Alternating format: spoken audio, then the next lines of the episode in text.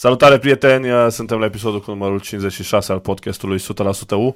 Așa cum vă spuneam, de câteva ori pe an nu o să fie chiar 100% U, o să fie undeva la 97% U. Lăsăm spațiu și pentru celelalte evenimente majore care se întâmplă în oraș, pentru că multe dintre ele sau cam toate sunt implicați oameni care, măcar sentimental, au legătură și cu Cluj. Astăzi, împreună cu Vasile Racovițan, o să discutăm despre Transylvania Open, cel mai important turneu de tenis din regiunea aceasta Europei, cel mai important turneu de tenis din România. Începe luni, calificările sunt uh, sâmbătă și alături de noi îl avem pe Patrick Ciorcilă, directorul turneului. Salut, Patrick! Salut și vă mulțumesc de invitație! Al doilea an de Transilvania Open, anul trecut uh, am avut ocazia să vedem niște meciuri absolut senzaționale și jucătoare din top 10. Anul acesta o să avem ocazia să vedem și spectatori în tribună. Cred că e principala schimbare, nu? Față de anul trecut. Da, în sfârșit, după 2 ani de zile putem să jucăm și noi cu spectatori în tribună. E o mare bucurie pentru noi că în sfârșit fanii tenisului pot să vină alături de noi să, să se bucure de astfel de meciuri și de astfel de jucătoare pentru că au ce să vadă cu siguranță. Tabloul este foarte, foarte diferit față de anul trecut. Sunt în afară de jucătoarele românce, nu știu dacă poate 2, 3, 4 jucătoare care se repetă, dar în rest sunt foarte multe jucătoare noi.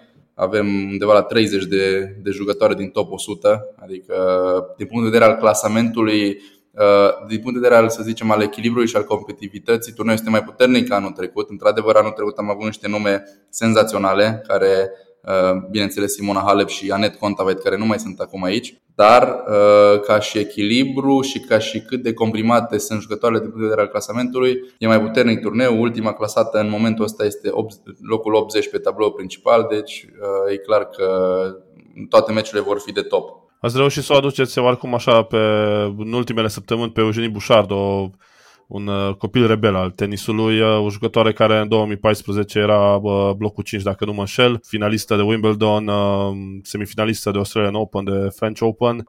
Anul acesta vine așa dintr-o poziție oarecum de outsider, dar o poziție de, de vedetă. Cum, cum ați ajuns la, la discuția de a o aduce pe, pe Eugenie Bușat?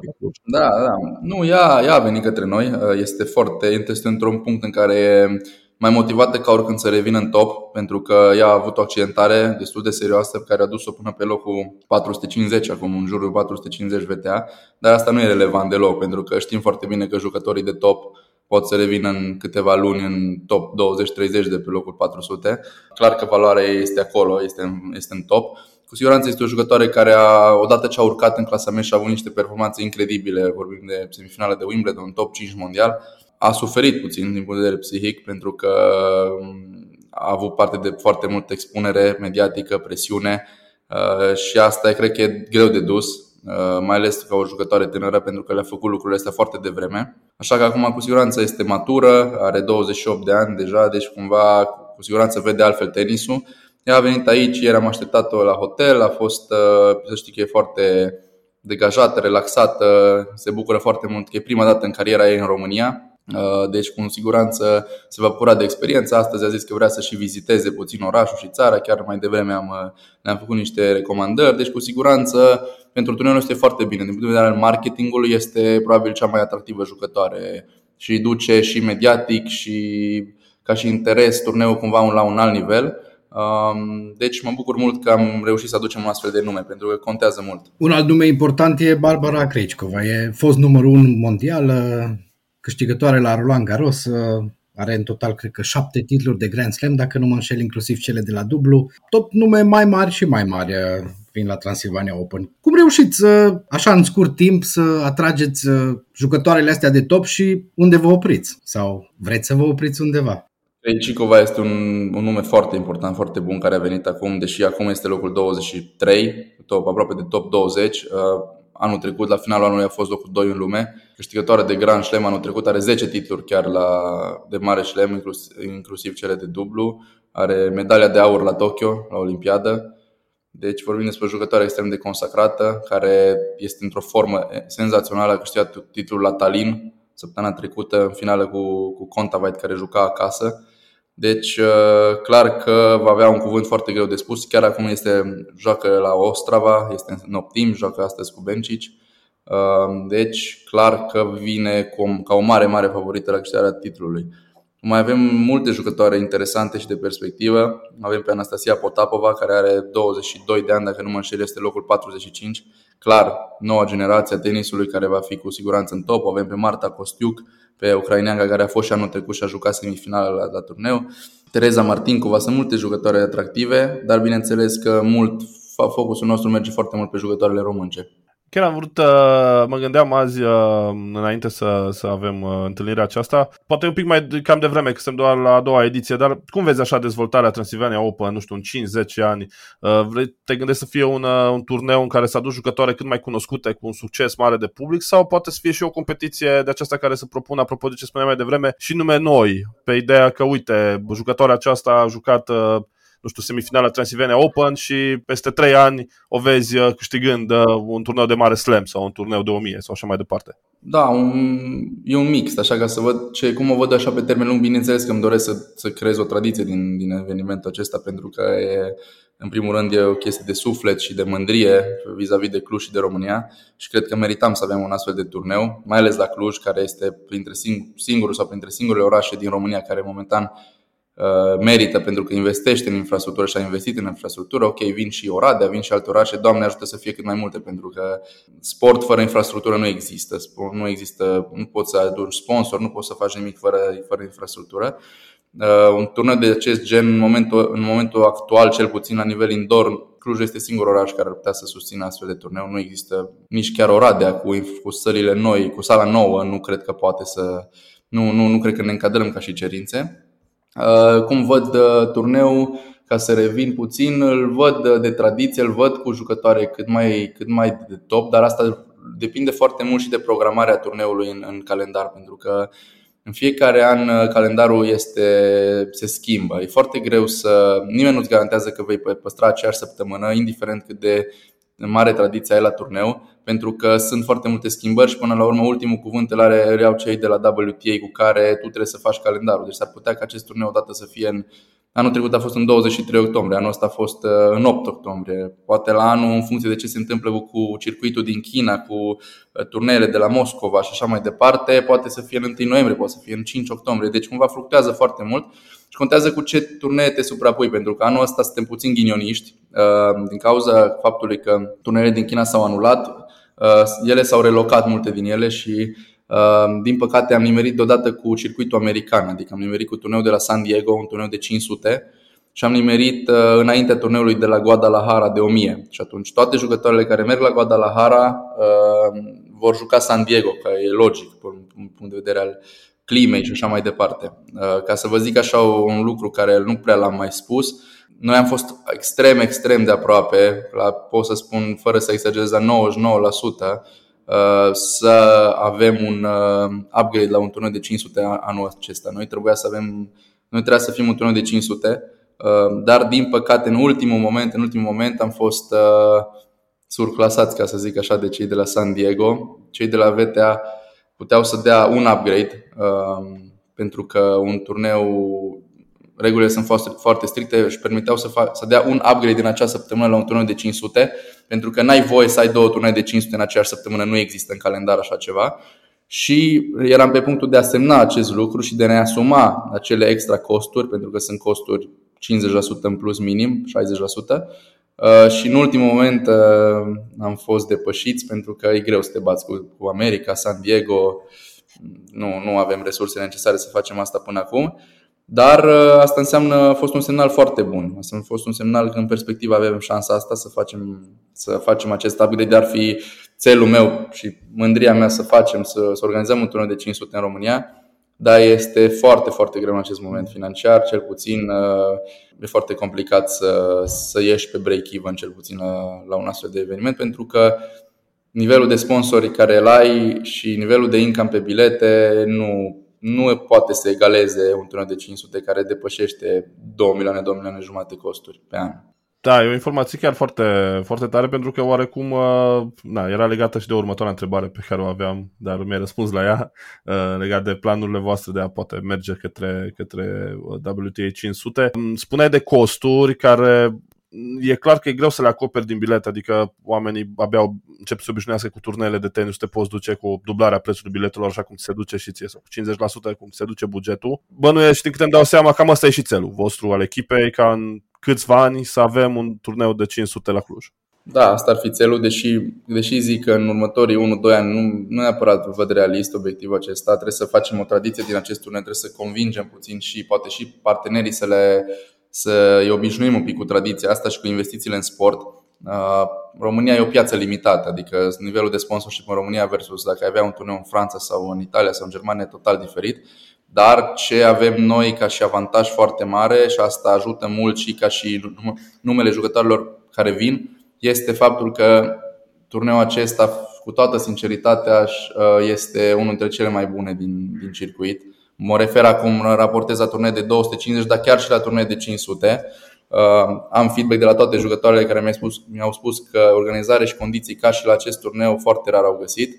Anul trecut, uh, în fiecare an se fac, au loc aceste WTA Awards, Jucătoarele votează, jucătoarele și antrenorii votează cel mai bun turneu de 250, 500, 1000 și așa mai departe. Noi am fost pe locul 2, practic, la 4 voturi distanță de a câștiga cel mai bun 250 din lume.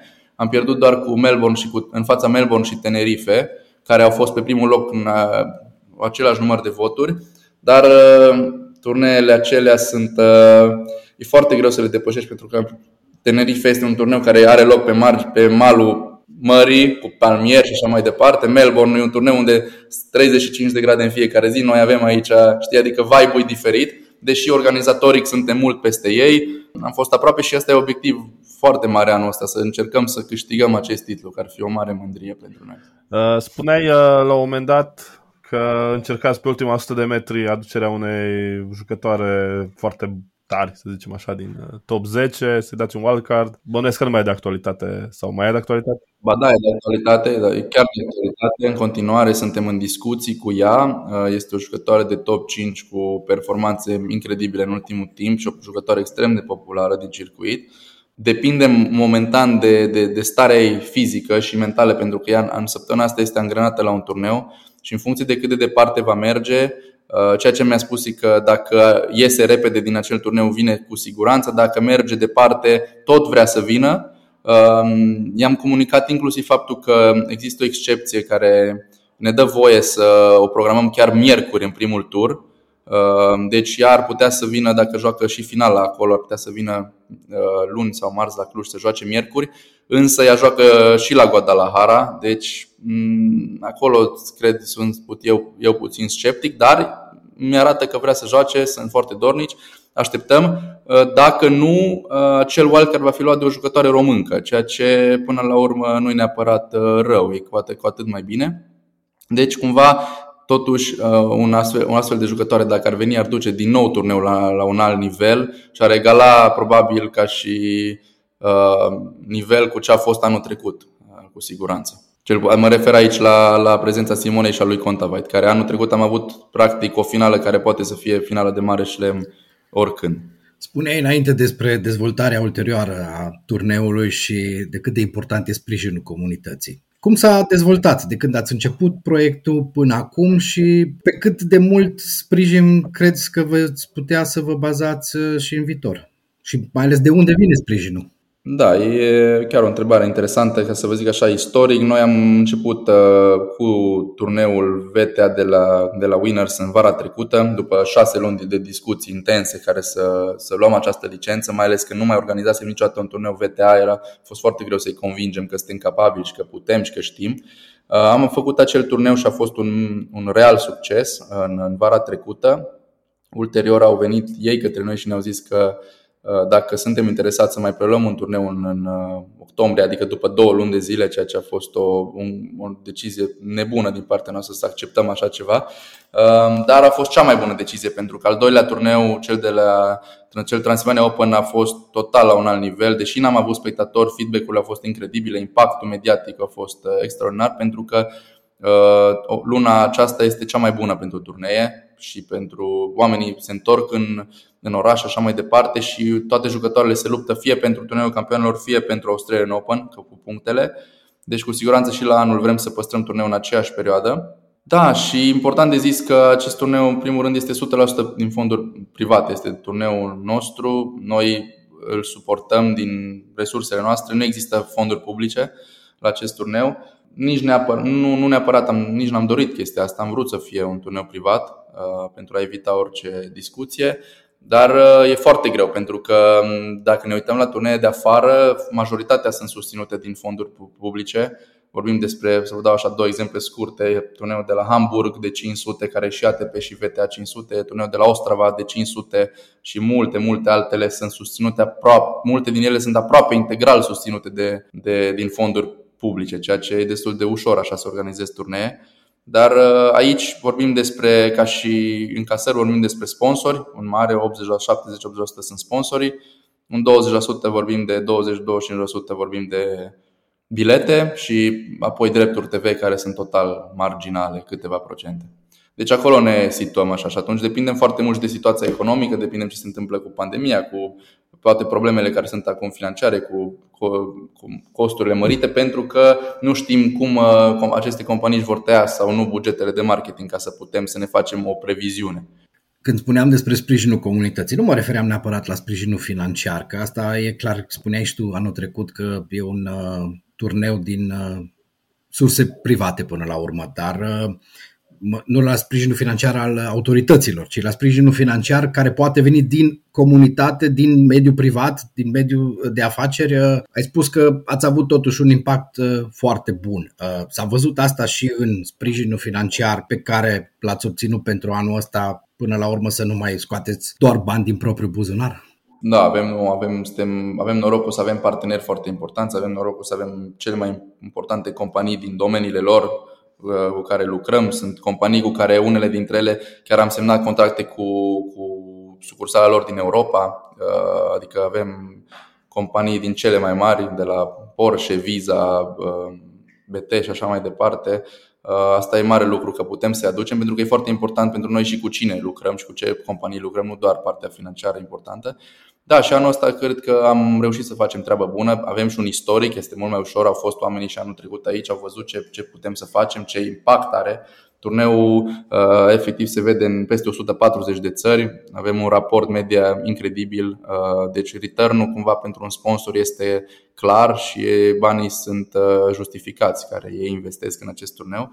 Și anul acesta acoperirea va fi incredibilă. Avem deja confirmat că turneul se va transmite și pe Skype, pe ESPN, pe DAZN în Germania, pe, pe Amazon în, în Marea Britanie, adică avem niște transmisiuni incredibile, mai ales la fazele finale și atunci trebuie să arate turneu extraordinar și să arătăm că putem să, să livrăm așa ceva, un eveniment de, de top mondial până la urmă. Pentru că tot am ajuns în zona aceasta de, de uh, comunitate, de implicare a comunității și a mediului de afaceri în, uh, în sport și în sportul clujan. În primul rând, vreau să trecem așa puțin pe finalul sau pe partea, noastră, partea a doua a discuției noastre către două dintre echipele de suflet ale noastre, ale tuturor, UBT uh, și Ucluj, echipa de fotbal. Anul trecut, pe vremea aceasta, povesteam, făceam niște previziuni despre ce se va întâmpla.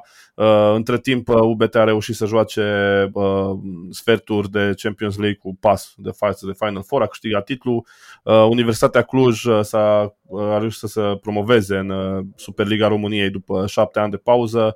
Sunt două proiecte diferite oarecum față de ce vedem în sportul românesc. Echipa de basket din start a fost gândită așa, la fel apoi a venit echipa de fotbal care uh, a venit cu, s-a bazat pe total altceva față de ce am văzut până acum în fotbalul românesc, un proiect care are lângă foarte multe companii, multe dintre ele companii clujene, companii clujene importante, companii clujene în tradiție sau uh, chiar și startup-uri și mai departe. Uh, cum vezi tu evoluția celor două echipe în, în anul care a trecut și, mă rog, pe viitor, adică în ceea ce își propun fiecare. Da, în primul rând mă bucur că de la discuția noastră lucrurile au luat o turnură așa de fericită și că, nu știu dacă nu, cred că e unul dintre cele mai bune pentru clubul și ce înseamnă U ca și brand, cred că e poate cel mai bun sezon din istorie, nu? Adică să ai promovarea care a venit după atâția ani, care fanii meritau asta și toată lumea merita după că s-a muncit foarte mult Uh, la pachet cu titlul la basket și sferturi de Champions League, care nu cred că s-ar fi gândit cineva acum câțiva ani că e posibil, adică era un vis pentru toată lumea. Acum, ca să încep așa cu fotbalul, cred că, și de fapt, cu, cum ai spus tu, cu proiectul în sine, pentru că foarte multe sinergii sunt între aceste două cluburi, între U la fotbal și U la basket, pentru că cred că proiectul care există acolo, în ambele părți, este unic în România. Construcția acestor cluburi este foarte sănătoasă de ambele părți se merge foarte mult pe ce înseamnă parte de management, ce înseamnă un proiect pe termen lung mai mult decât să ai un rezultat azi, mâine pe parte sportivă. Pentru că până la urmă ce să faci? Uh, cel, cel mai important este să nu depinzi de acei jucători. Știi? Adică dacă depinzi doar de ce fac ei pe teren, de forma lor sportivă, ai o mare incertitudine și o mare problemă. Trebuie să creezi un uh, concept și un plan pe termen lung prin care tu să fii sigur că poți să o duci, indiferent ce se întâmplă sportiv. Să ai uh, varianta A în care totul merge perfect, câștigi campionate, câștigi drepturi TV și așa mai departe varianta B și varianta mai dezastroasă în care trebuie să faci damage control. Um, deci cred că ambele cluburi merg foarte sănătos. La fotbal, uh, Radu Constantea, pe care îl cunosc foarte bine, face o treabă extraordinară pe partea de management. Cred că îi se datorează foarte mult uh, lui liniștea, liniștea din moment, liniștea financiară a echipei și până la urmă și companiile care au venit alături de, de, de echipa de fotbal, pentru că deja sunt companii foarte mari care nu, nu erau înainte. Și Radu a făcut o treabă bună cu un alt fel de mindset, clar, adică salariile se plătesc la timp, uh, vorbim despre cuvântul se respectă, știi, adică e important foarte mult uh, punct de vedere al credibilității și punct de vedere al proiectului pe termen lung. Adică nu se, cre- nu se gândește un proiect de azi pe mâine, dacă suntem pe locul 7 e ok, dacă suntem pe locul 12 iarăși e ok.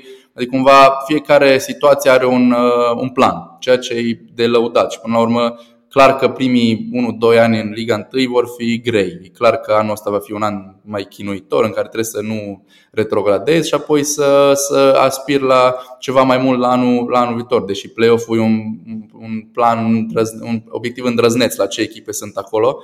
Dar asta zic că important este că există oameni competenți, sunt oameni care își doresc foarte mult binele echipei sunt și fani de mici toți care sunt acolo și da, mă bucur mult că, că în sfârșit vedem echipa în Liga 1 și că în luna octombrie abia aștept să, să merg la trei meciuri foarte mari, nu la două meciuri cu CFR și la unul cu Steaua.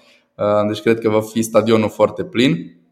Deci da, mă bucur că în sfârșit s-a ajuns acolo. Iar la basket este, cum vă spuneam și data trecută când am vorbit, este exemplu clar că există și uh, o, alt, o, astfel, o altfel de abordare. Este o companie ma- foarte mare din România care conduce acest club, care îl deține și până la urmă s-a demonstrat că cu un plan coerent, cu un plan sănătos, ajungi să, dai, să ai rezultate. E imposibil să nu ajungi. Bineînțeles și cu investiții, că fără investiții sportul nu se poate fără, fără investiții financiare. Deci clar că unde a fost UBT acum câțiva ani când a plecat și unde este acum, în care este un club respectat la nivel european, vorbim acum în sfârșit jucăm în Eurocup, care e cel mai sus punct care poate să ajungă o echipă românească vreodată, pentru că în Euroliga e clar că nu există acces Euroliga. Imposibil, uh, dar Eurocup deja vorbim despre putem spune că jucăm în Liga Campionilor, așa ca să zicem. Avem 9 meciuri acasă în acest sezon cu echipe de, de top. Deci cumva aceste două cluburi uh, sunt într-un punct în care în sfârșit se, de, se, vede, se văd rezultatele ultimilor muncii ultimilor ani. Apropo de, de investițiile care s-au făcut în basket, uh, nu știu, mi s-a părut că a fost și un, așa, un test al răbdării pentru acest proiect, că a fost câteva sezoane în care nu s-a obținut titlul, deși existau investiții și mai departe, probabil că mulți ar fi renunțat. Uh, dar s-a ajuns la, nive- la nivelul, chiar povesteam mai devreme cu, cu Vasile, în care uh, alte echipe, oarecum investițiile pe care le-a făcut UBT uh, i-a determinat și pe alți conducători sau a determinat și alte echipe să investească. Uh, deja se vehiculează sume mari uh, la salarii. Uh, rapidistul Johnson Odom, fost jucător NBA, uh, are un salariu de, nu știu, peste 20.000 de euro. Adică, oarecum, investițiile care s-au făcut la Cluj au determinat și pe alții să, să investească, iar asta până la urmă nu poate decât să crească nivelul basketului în România. Da, cu siguranță. Și uh, au fost foarte multe discuții și presiuni și din partea altor echipe și la, echipă, la, la partea de basket, uh, adversari care ziceau că ok, noi nu avem buget uh, nici X la sută cât are, cât are Clujul și că noi nu putem să ne batem de la egal la egal, dar de fapt asta nu e neapărat real, pentru că la nivel de salarizare Uh, și asta cu siguranță mi-asum ce zic. Uh, la nivel de salarizare sunt două, trei echipe care sunt aproape la același nivel cu noi și voluntariul are salarii foarte mari și Oradea are Dinamo salarii are mari, salarii a foarte fost- mari. Da, Dinamo nu sunt la curent, că știu că sunt mai, mai nou acum, dar e clar că și astea au fost presiuni foarte mari care tot timpul în presă, că noi nu ne putem bate cu salariile lor, dar diferența la buget, într-adevăr, UBT-ul cu siguranță are cel mai mare buget din campionat, dar diferența e clară și asta nu prea spune nimeni, este că UBT, spre deosebire de alte echipe, investește foarte mult în centru de copii și juniori unde foarte mult mare parte din buget se duce acolo, pentru că Uh, din nou, și asta este o mentalitate extrem de sănătoasă, uh, ei vor să crească mulți jucători din propria pepinieră. Și încep să facă chestia asta, pentru că sunt exemple, Cuti, Grasu și așa mai departe, multe alte exemple și acum mai sunt mulți copii care vin acum din urmă, care până la urmă asta vrei să faci, nu să-i crești la tine, să fie jucători români, să îi promovezi și să ajungă să joace în echipa mare. Vedem exemplu, Silvășan, Chetreanu, Lăpuște, când erau pe vremuri, uh, jucau 5 din 5 erau români, mai aveam un străin așa, deci cumva numai că asta durează, asta durează 10 ani ca să faci așa ceva. Dar uh, acolo se duce în mare parte din investiție și cred că e o mentalitate extrem de sănătoasă. Pentru că nu, nu, nu doar salariile joacă, adică e important să creezi o echipă, poți să-ți aduci șapte superstaruri și să nu poți să câștigi un campionat până la urmă. Bine, situațiile astea le-am, le-am mai văzut, cum zici și tu, superstarurile arată bine în media, prind bine la public, dar nu neapărat aduc rezultate și munca asta de care spui tu la nivelul centrului de copii și juniori, chiar discutam și cu Branco Ciuici într-un uh, episod anterior, uh, e ceea ce până la urmă reprezintă esența la UBT uh, și dacă mulți văd acum prezența în Eurocup ca un mare succes, eu nu m-aș uita peste 5-10 ani unde va fi UBT și cred că acolo e de fapt miza proiectului ăstuia. La fel cum spuneai tu despre Transilvania Open, miza e ca peste 5-10 ani să fie un turneu la un alt nivel, jucătorii, jucătoarele din România să fie promovate. Dacă ne uităm și la fotbal, rezultatele de acum nu sunt cele mai bune, dar poate copiii o să revină alături de Ucluj, mai mult decât au făcut-o în ultimii ani. Cred că până la urmă asta e cel mai important și dacă bine te-am înțeles pe tine, asta e și motivul pentru care tu ai decis să, să te implici în proiectele astea pentru comunitate și pentru ce va fi în viitor. Important de zis că sportul, în primul rând, în primul rând, sportul e un, uh, un fenomen social până la urmă și investești, dacă investești în sport, investești în sănătate, indirect investești și în educație, investești și în multe alte lucruri și uh, cu siguranță proiectul UBT cu siguranță are o parte socială foarte mare, dar și proiectul Cluj are o importanță socială pentru că adună foarte multe mase la un loc, știi? Și atunci știm foarte bine că, de exemplu, fotbalul e sportul rege, nimic nu poate egala fotbalul. Și atunci oamenii trebuie învățați. În România încă nu avem acea cultură de a merge pe stadioane și în sălți, așa să ne petrecem timpul liber. În România, dacă plouă afară, sau dacă meciul e la 5, mai bine nu mergem pentru că ai, ai sufrageria, frumos, acasă, e cald. Nu mai nu e cultura pe care o vezi în Anglia sau Germania, care e o chestie sfântă. Adică dacă e sâmbătă, omul pleacă, merge la pub, merge la stadion și așa mai departe. Așa trebuie să creăm și noi și ajută mult sinergia asta dintre fotbal și basket. Și mi-ar plăcea să se nimerească multe meciuri așa, să zicem, deodată, în aceeași zi, să se creeze un, o, o emulație. Da, adică ar fi un alt fel de experiență și de multe ori s-a nimerit să se întâmple asta, dar Asta cred că atrage, pentru că până la urmă ar fi frumos să se creeze o comunitate foarte mare, știi? Adică cei care merg și la fotbal și la basket și să fie o familie până la urmă, că asta se dorește. Știu că e o sinergie mare între, între cele două cluburi și mai ales că și UBT-ul e condusă totuși de două, cei mai, doi, doi dintre cei mai iubiți basketbaliști care au jucat vreodată la U, adică Branco și Silva. Deci na, nu poți să-ți dorești nimic mai mult. Știi? Că de multe ori zicea lumea că ok, de ce nu aducem valori ale clubului, de ce nu? Acum sunt și valori ale clubului, au și mari performanțe și la U sunt foarte mulți în jurul echipei care sunt acolo și au fost. Deci cumva cred că clubul merge pe, pe un trend ascendent și uh, uite că sunt și alții care au venit să investească, cum la Rapid și așa mai departe. Uh, vin la echipe de tradiție, că e important, foarte important ce brand ai. Tradiție și infrastructură. Până la urmă vorbește despre infrastructura, infrastructura atrage. Patrick Ciorcila, îți mulțumim foarte mult pentru prezența la discuția noastră, dar înainte de a încheia, știu că mai sunt nu foarte multe bilete la, la, la meciuri. Pentru cei care încă sunt nehotărâți, ce să facă în săptămâna care urmează, nu știu, două motive pentru care e important sau e câștigăm dacă suntem uh, în polivalentă între 8 și 16 octombrie. Da, cu siguranță. Ai toate motivele să, fie, să vină lumea aici. Sunt meciuri foarte echilibrate. În calificări va fi atractiv pentru că sunt multe românce. Și la în calificări totuși urmărim jucătoare de la locul 80 în sus, adică uh, vorbim de un turneu puternic și acolo. Și toate meciurile vor fi foarte echilibrate. În fiecare zi vor fi românci în joc, cu siguranță. Uh, și e și păcat să nu particip la astfel de evenimente. Adică avem, avem foarte mulți oameni care vin din afara țării, avem oameni care inclusiv vin din, din Statele Unite ca să vadă astfel de turneu. Și atunci, dacă noi avem turneul ăsta în centrul orașului Cluj, ar fi, ar fi și culmea să nu cumpărăm bilete. Și da, îi sfătuiesc pe toți pentru că zilele, ultimele trei zile cel puțin sunt foarte aproape de sold out, vineri, sâmbătă, duminică. Uh, multe bilete s-au vândut și la celelalte zile și atunci îi sfătuiesc să-și ia cât mai din timp și doar de pe site-ul oficial Entertix ca să nu să evităm alte site-uri pentru că am avut situații în care oamenii și-au cumpărat bilete de pe diverse surse și acolo nu mai putem să răspundem de ele.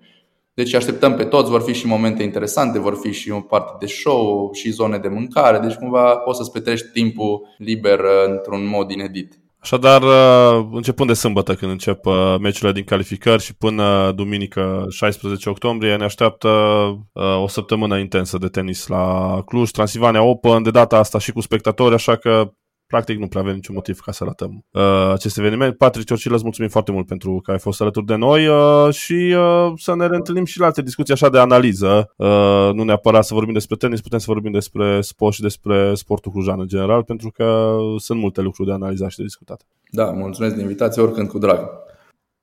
Îi mulțumim lui Patrick Ciorcilă pentru prezența sa la podcastul nostru și finalul îl rezervăm uh, primului meci uh, care urmează la Cluj, înainte de săptămâna plină de tenis de la Transilvania Open, U Cluj, FC Hermannstadt, după cum spuneam și noi într-un episod precedent, odată și odată tot trebuie să câștigăm o partidă cu Hermannstadt în fața unui stadion plin și sâmbătă de la ora 15 e un moment foarte bun. Ce zici, Alin? A, momentele bune au fost și în, uh, în dățile trecute. Am avut uh, timp excelent pentru fotbal de fiecare dată, stadion plin, uh, ne-a dat cu trenul în cap de fiecare dată. Rău de tot, adică rău de tot. Meciurile cu Hermannstadt de pe Cluj Arena nici măcar n-au fost echilibrate, știi, au fost așa uh, genul acela de meci în care nu dacă jucai vreo 3 ani, nu, nu reușeai să scoți măcar un egal. Uh, acum avem un, uh, o altă abordare, ca și echipă, una mai pragmatică. Mergem așa spre un vârf de formă, risc să, să folosesc cuvintele astea, deși jocul nu arată bine. Deci asta am stabilit, toată lumea a spus meciul cu Botoșan, am jucat slab, da, am jucat slab, dar obținem, obținem puncte. Uh, și uh, vorba lui Adrian Falub, obținem punct sau puncte. Până la urmă, fiecare adunat la zestre contează. Poate Hermannstadt va începe să cadă puțin, uh, în ciuda faptului că au un antrenor uh, foarte bun, pare foarte bun, dar au un lot uh, restrâns ca număr. Și așa că mizez și pe asta. Mizez pe revenirea echipei acasă. E nevoie de o victorie cu Hermannstadt, pentru că așa am anulat oarecum, sau măcar parțial, startul prost de sezon. E nevoie de o victorie clară, nu știu dacă neapărat e nevoie de un joc bun, cum spuneai și tu. Nu jucăm senzațional. La Botoșani uh, am tras la poartă târziu în timpul meciului, uh, am marcat uh, la momentul potrivit, puteam să mai marcăm, să nu uităm ocazia lui Filiu, se întâmplă astfel de situații în, în fotbal, sunt convins că la următoarea situație de genul acesta el va marca. Da, nu jucăm senzațional, adunăm puncte, câte un punct, câte trei puncte, tot așa, încet, încet uh, ne-am implicat în lupta pentru salvarea de la retrogradare chiar serios și acum uh, începem să ne gândim uh, poate un pic mai sus. O victorie cu Hermannstadt ar fi senzațională, iar apoi urmează pregătirea pentru cele mai importante meciuri ale universității din ultimul an și aici nu cred că e un secret pentru nimeni, cele două întâlniri cu CFR din mijlocul lunii octombrie, sper finalul lunii octombrie până la urmă, vor fi cele care contează. Și cum spuneai tu, ne apropiem de un vârf de formă, așa să fie, să fie vârful ăla de formă undeva spre 20 octombrie ar fi senzațional. Până atunci, uh, fanii pot să-și facă încălzirea sâmbătă cu Hermannstadt, uh, că da, ne-am obișnuit să fie stadionul plin la meciurile cu Hermannstadt. Uh, ultima repetiție înainte de meciurile care contează și apoi uh, de două ori stadionul plin cu CFR, cred că va fi o sărbătoare senzațională pentru Cluj și cred că asta contează în momentul ăsta. Nu știu că neapărat contează să jucăm fotbal bine, contează să fim pregătiți să ne bucurăm de partidele cu CFR și de sărbătoarea universității, că despre asta e vorba. Da, dar uh, meciul cu FC Hermannstadt cred că e cu atât mai important cu cât este ultimul uh, înaintea unei serii foarte dificile. Că pe hârtie seria este imposibilă, adică pragmatic vorbind uh, la viitorul nu pui foarte multe puncte. Acasă cu, cu CFR iarăși nu, e un meci special, dar echipa mai bună nu suntem noi, iar cu FCSB iarăși. Deci așa că Uh, mai degrabă aștept la meciul cu FCSB de ceva în plus. Dar uh, cred că până la urmă aici, aici uh, se va face diferența în meciul cu Hermannstad, conștientizarea asta a jucătorilor că e un meci important, tocmai pentru că urmează apoi o, o serie foarte, foarte dificilă. Da, rămâne de văzut ce va fi sâmbătă pe Cluj Arena, cu Cluj Hermannstad ora 15, o săptămână plină de tenis, apoi în sala polivalentă, în BT Arena, Transilvania Open, Rămâne de văzut uh, care va fi jucătoarea de top uh, care va veni la Cluj, uh, dacă va veni, așa cum ne-a spus Patrick Ciocilă înainte. Hai să spunem și pariul nostru. Eu zic că numărul 1 mondial, Sviatek. Pariul nostru este Iga Sviatek, numărul 1 mondial, practic cea mai importantă jucătoare care a la un turneu în România. Altă variantă ar fi Paula Badosa, dar mergem pe varianta Sviatek. Să vedem dacă, dacă ni se va confirma și dacă ea va fi prezentă până la urmă. Dacă nu, oricum, cum spunea Patrick Torcilă, acel wildcard va merge către o jucătoare din România, deci tot, uh, tot e un pas important în față. Prieteni, uh, vă mulțumim că ați fost alături de noi și uh, la acest episod, unul mai lung decât de obicei, dar credem că a meritat așa audiția. Săptămâna viitoare pregătim o nouă ediție cu un nou invitat, însă până atunci să vă meargă cât mai bine și să ne bucurăm împreună de universitatea. Numai bine și haideu!